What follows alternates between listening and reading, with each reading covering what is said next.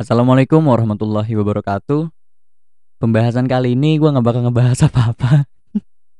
Jadi gue bakal mencoba untuk berinteraksi dengan teman-teman gue di Instagram. Gue Sultan, selamat datang di Bacot Santai. Ya, halo semuanya. Gimana kabarnya? Semoga baik-baik aja. Yang mau menjalankan aktivitas, semoga aktivitasnya dilancarkan. Amin. Yang mau tidur, silahkan tidur sambil mendengar bacotan-bacotan gue yang tidak berguna ini. Iya, yeah, jadi kemarin gue udah mencoba membuat kuesioner di Instagram. Eh, kuesioner bukan ya? Pokoknya ask me question gitu di Instagram di IG story gue dan ya udah gue mau jawab jawabin pertanyaan dari teman-teman gue di Instagram gitu udah gitu aja openingnya ya kita lanjut ke pertanyaan pertama dari Bayu underscore Anugrah Bayu Bayu underscore Anugrah. Anugrah. R nya 2 A nya 2 eh A nya 3 Bayu underscore Anug R nya 2 A nya 3 H. Nah gitu. Ribet banget lu Tan. Iya, yeah, pertanyaannya adalah apa ketakutan terbesar dalam hidup lu dan bagaimana cara lu menghadapinya Tan? kalau ketakutan dalam hidup gue uh, yang pertama ya yang pertama gue takut tidak bisa memberikan dampak apa-apa dampak positif kepada orang-orang di sekitar gue gitu.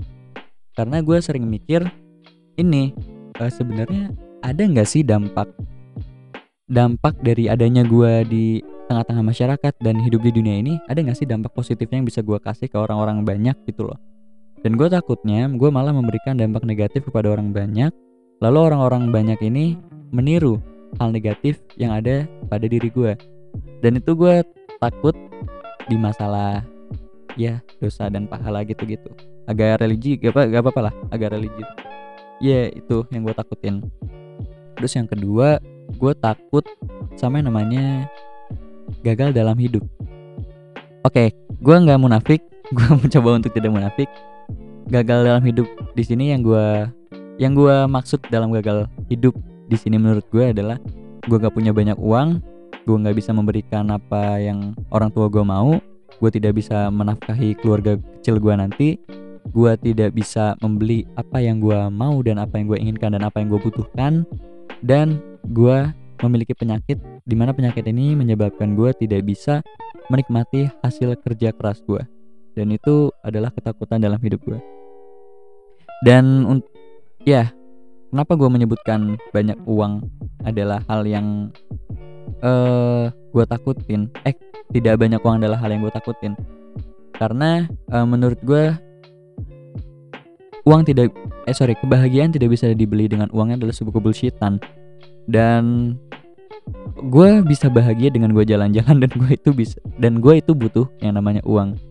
Dan dari uang ini gue bisa membelikan apa yang orang tua gue mau dan apa yang keluarga gue mau.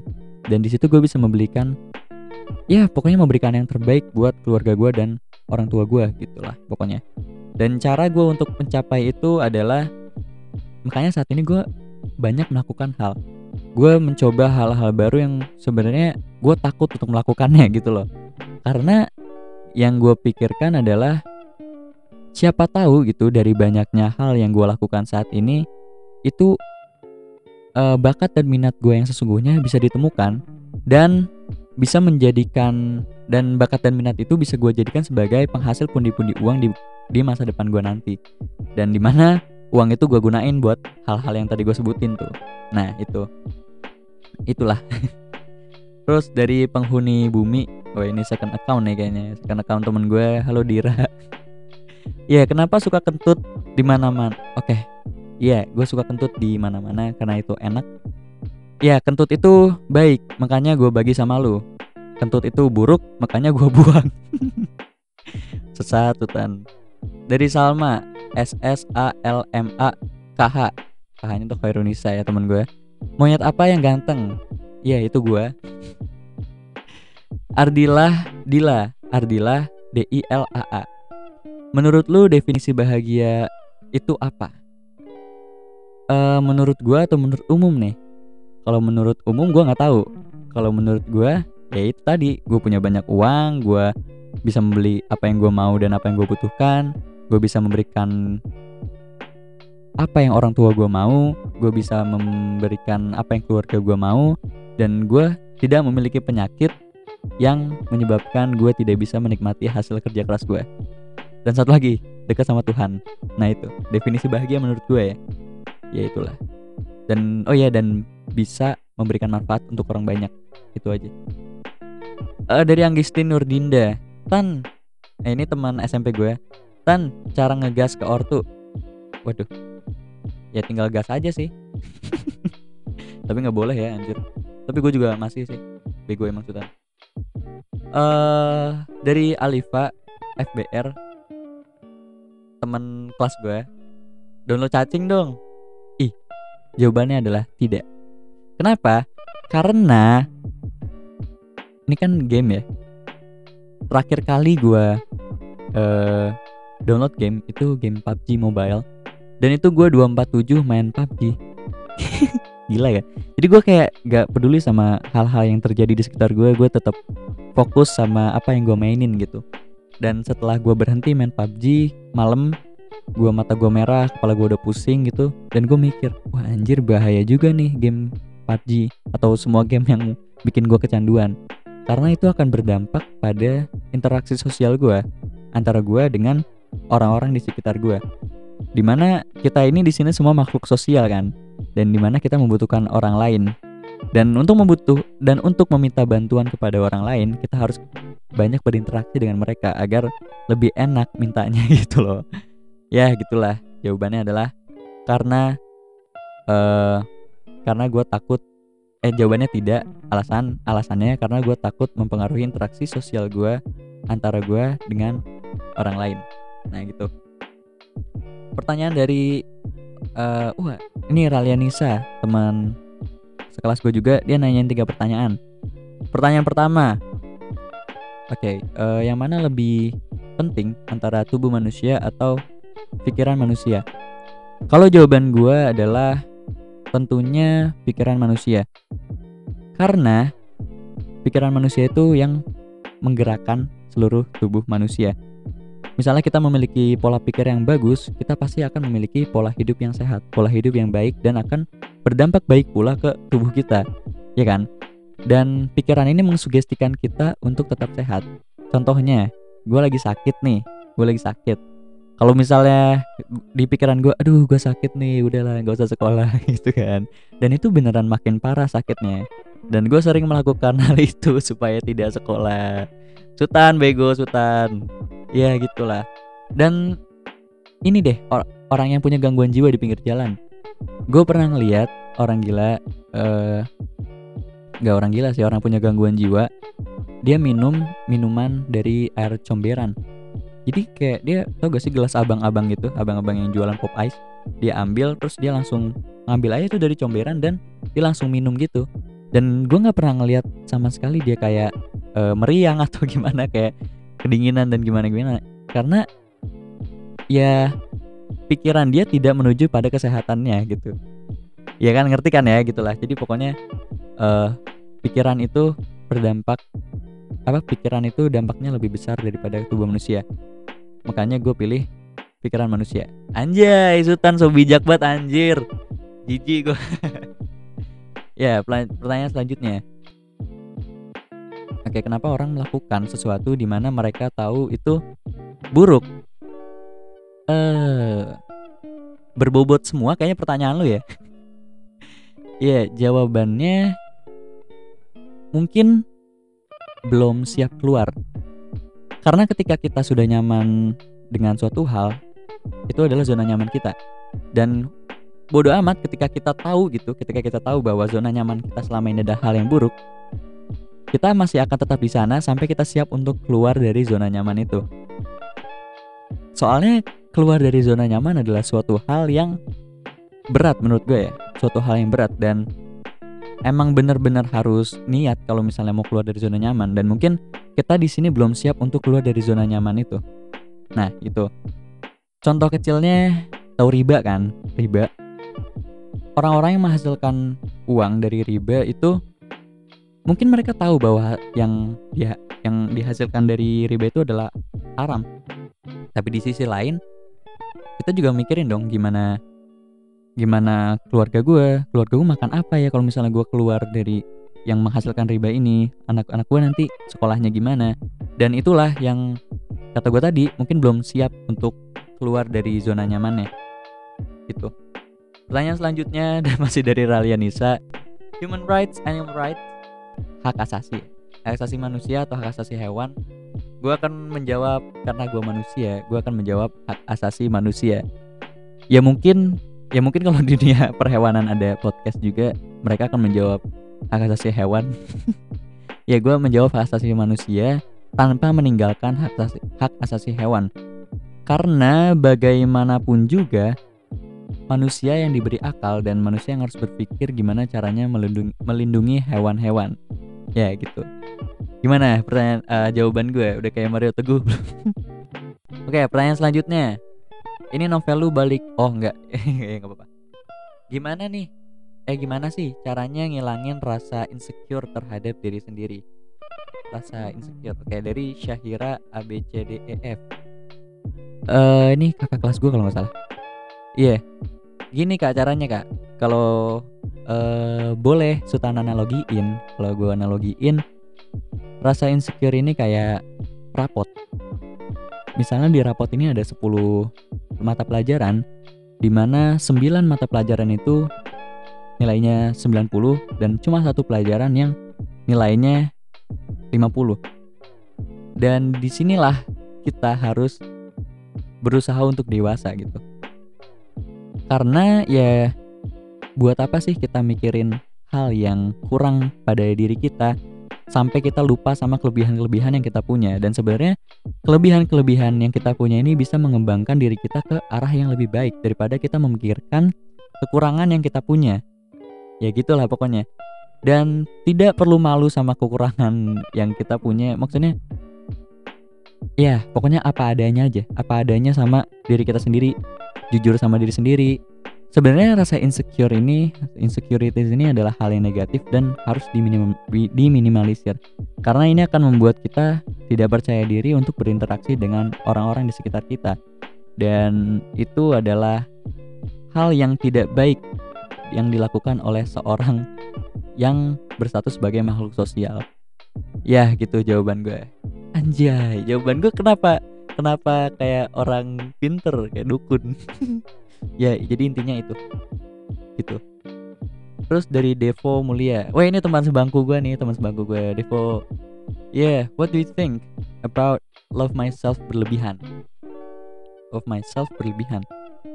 Sebenarnya love myself itu adalah hal yang baik namun kalau berlebihan jadi tidak baik. Karena itu akan menimbulkan kesombongan.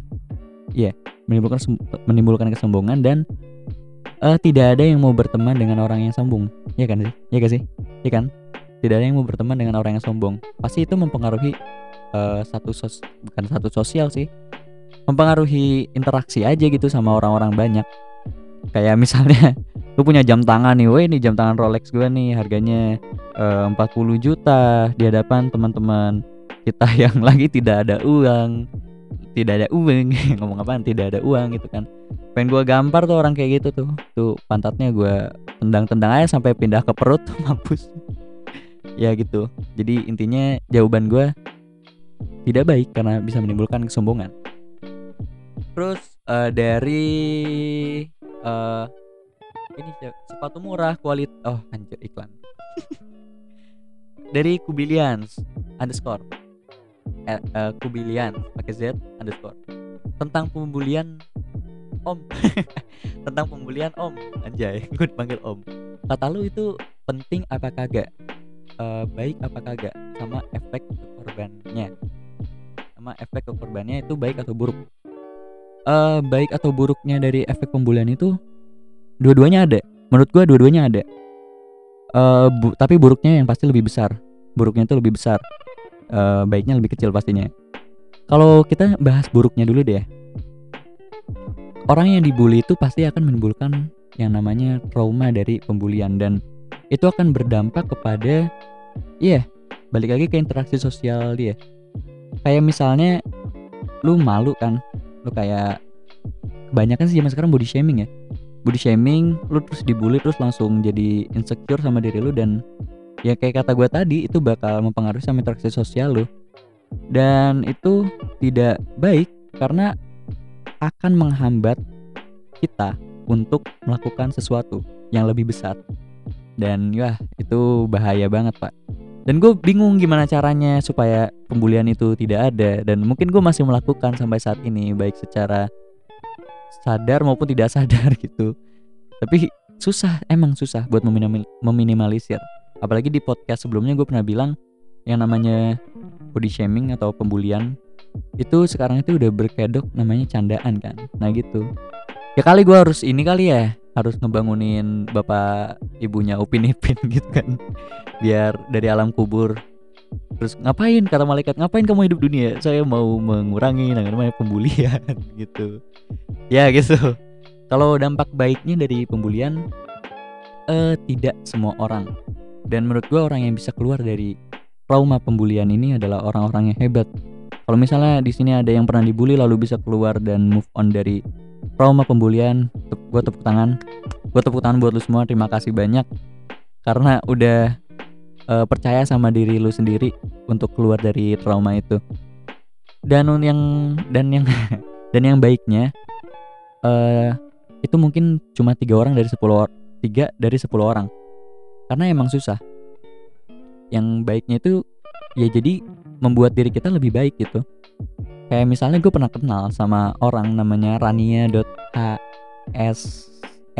rania.hsr HASR nah dulu dia pernah cerita. Eh enggak dulu. Maksudnya dia pernah cerita dulu dia tuh pernah dibully.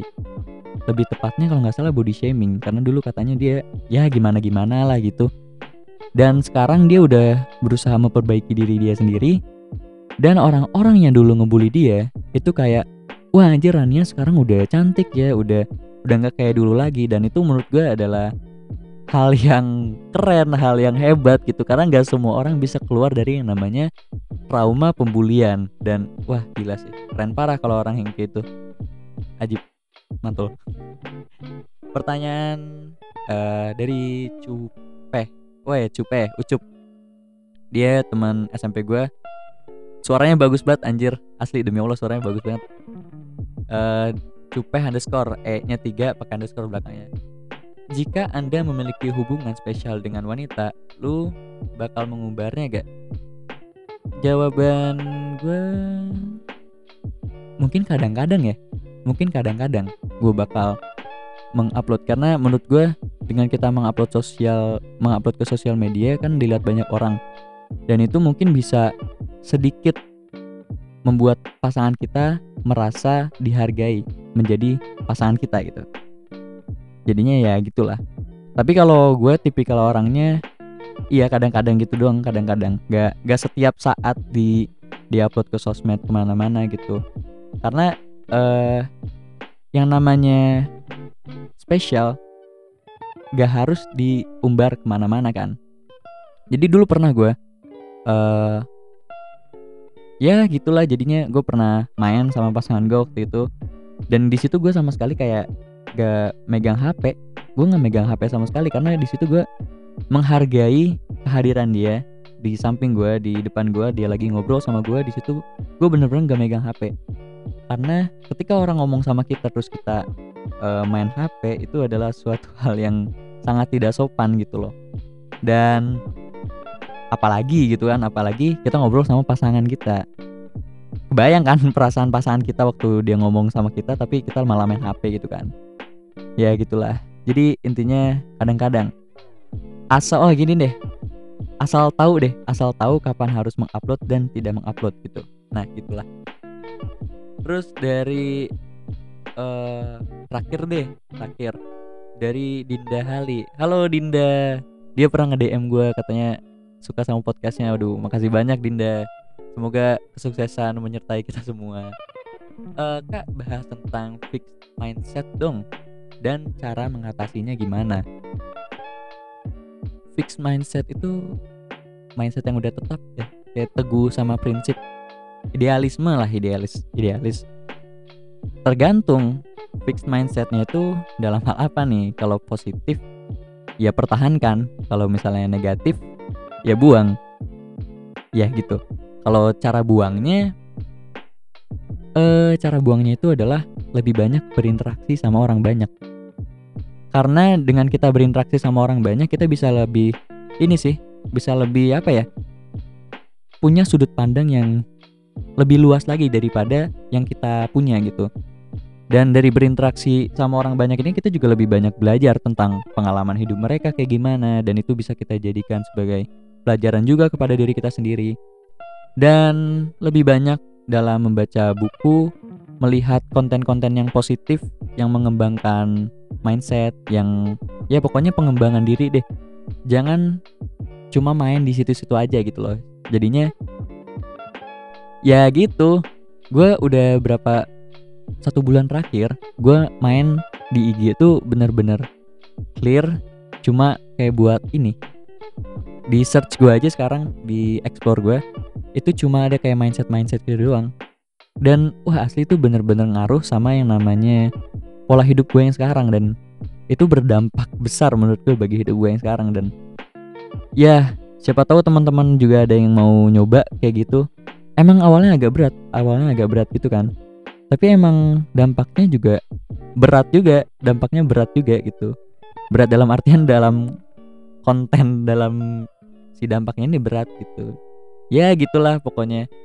Dan ya tadi jadi intinya lu banyak bacot aman sih tan. Anjir lah.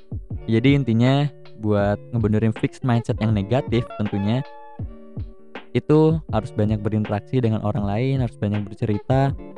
Terus uh, banyakin baca buku dan lihat konten-konten yang bermanfaat. Jangan lihat lu cinta Luna mulu. Ngelihat apa ngapain sih anjir kalau lu cinta Luna sih ya pokoknya eh bentar. Ini ada pertanyaan lagi. Ada yang belum kejawab nih. Pertanyaannya dari is Izki Nuvia underscore. E, cara mengatasi ujian yang bertubi-tubi. Ujian bertubi-tubi ya ujian hidup deh ya ujian hidup. Kalau ujian sekolah mah belajar kan. Kalau ujian hidup eh saran gue bangun yang namanya support system. Nah apa ini support system? Jadi support system ini simpelnya kayak sebuah uh, lingkaran yang isinya yang berisi orang-orang yang bisa ngedukung lu di saat lu susah maupun di saat lu lagi bahagia gitu. Dan orang-orang di dalam support system ini adalah orang-orang yang tidak peduli. Tidak peduli lu mau diinjek-injek atau lu lagi mau dinaikin eskalator gitu lagi mau ditinggiin.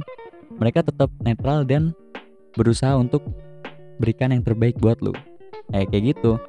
Dan gue saranin waktu yang tepat untuk mencari ini adalah ketika ujian bertubi-tubi ini sudah sebelum ya sebelum ujian bertubi-tubi ini terjadi ya walaupun kita nggak tahu kapan ujian ini terjadi tapi waktu waktu kita lagi merasa apa ya kayak wah gue lagi nggak ada ujian nih lagi bebas dari yang namanya cobaan hidup. Nah di sini kita uh, coba bikin yang namanya support system kita bangun. Dan dengan tujuan dengan tujuan untuk jaga-jaga kalau misalnya nanti kita punya apa namanya punya masalah hidup punya ujian yang lain gitu kita udah punya support system buat ngedukung kita nih. Nah gitu sih. Jadi bangun support system. Dan support system ini emang gak gampang buatnya. Perlu waktu yang cukup lama tapi sabar aja. Dan dampaknya juga bagi aduh apa tuh? Dan dampaknya juga bagi kehidupan kita cukup cukup besar gitu. Jadi ya itulah jawabannya. Ya intinya bangun support system Mungkin cukup sekian untuk podcast kali ini. Semoga apaan sih tuh? Ya semoga bermanfaat buat teman-teman semua dan semoga jawaban-jawaban spontan gue tadi ada manfaatnya ulang lagi ada manfaatnya buat teman-teman semua gitu dan gue minta maaf kalau misalnya ada perkataan perkataan perkataan di podcast gue kali ini yang bikin nggak uh, enak, bikin gak nyaman atau ada pihak yang tersinggung dan gimana pun beneran gue nggak ada niatan buat itu semua, nggak ada nyindir-nyindir atau apa pun. Itu pure yang ada di kepala gue. Tadi waktu gue bacain pertanyaan-pertanyaannya. Udah gitu aja sih. Oh ya terima kasih juga yang udah nanya gitu asli. makasih banyak gitu udah ngebantu gue buat bikin konten podcast lagi ya mungkin cukup sekian terima kasih banyak ambil yang baiknya dari gue dan buang yang buruknya. Gue Sultan pamit undur diri pamit undur diri. Wassalamualaikum warahmatullahi wabarakatuh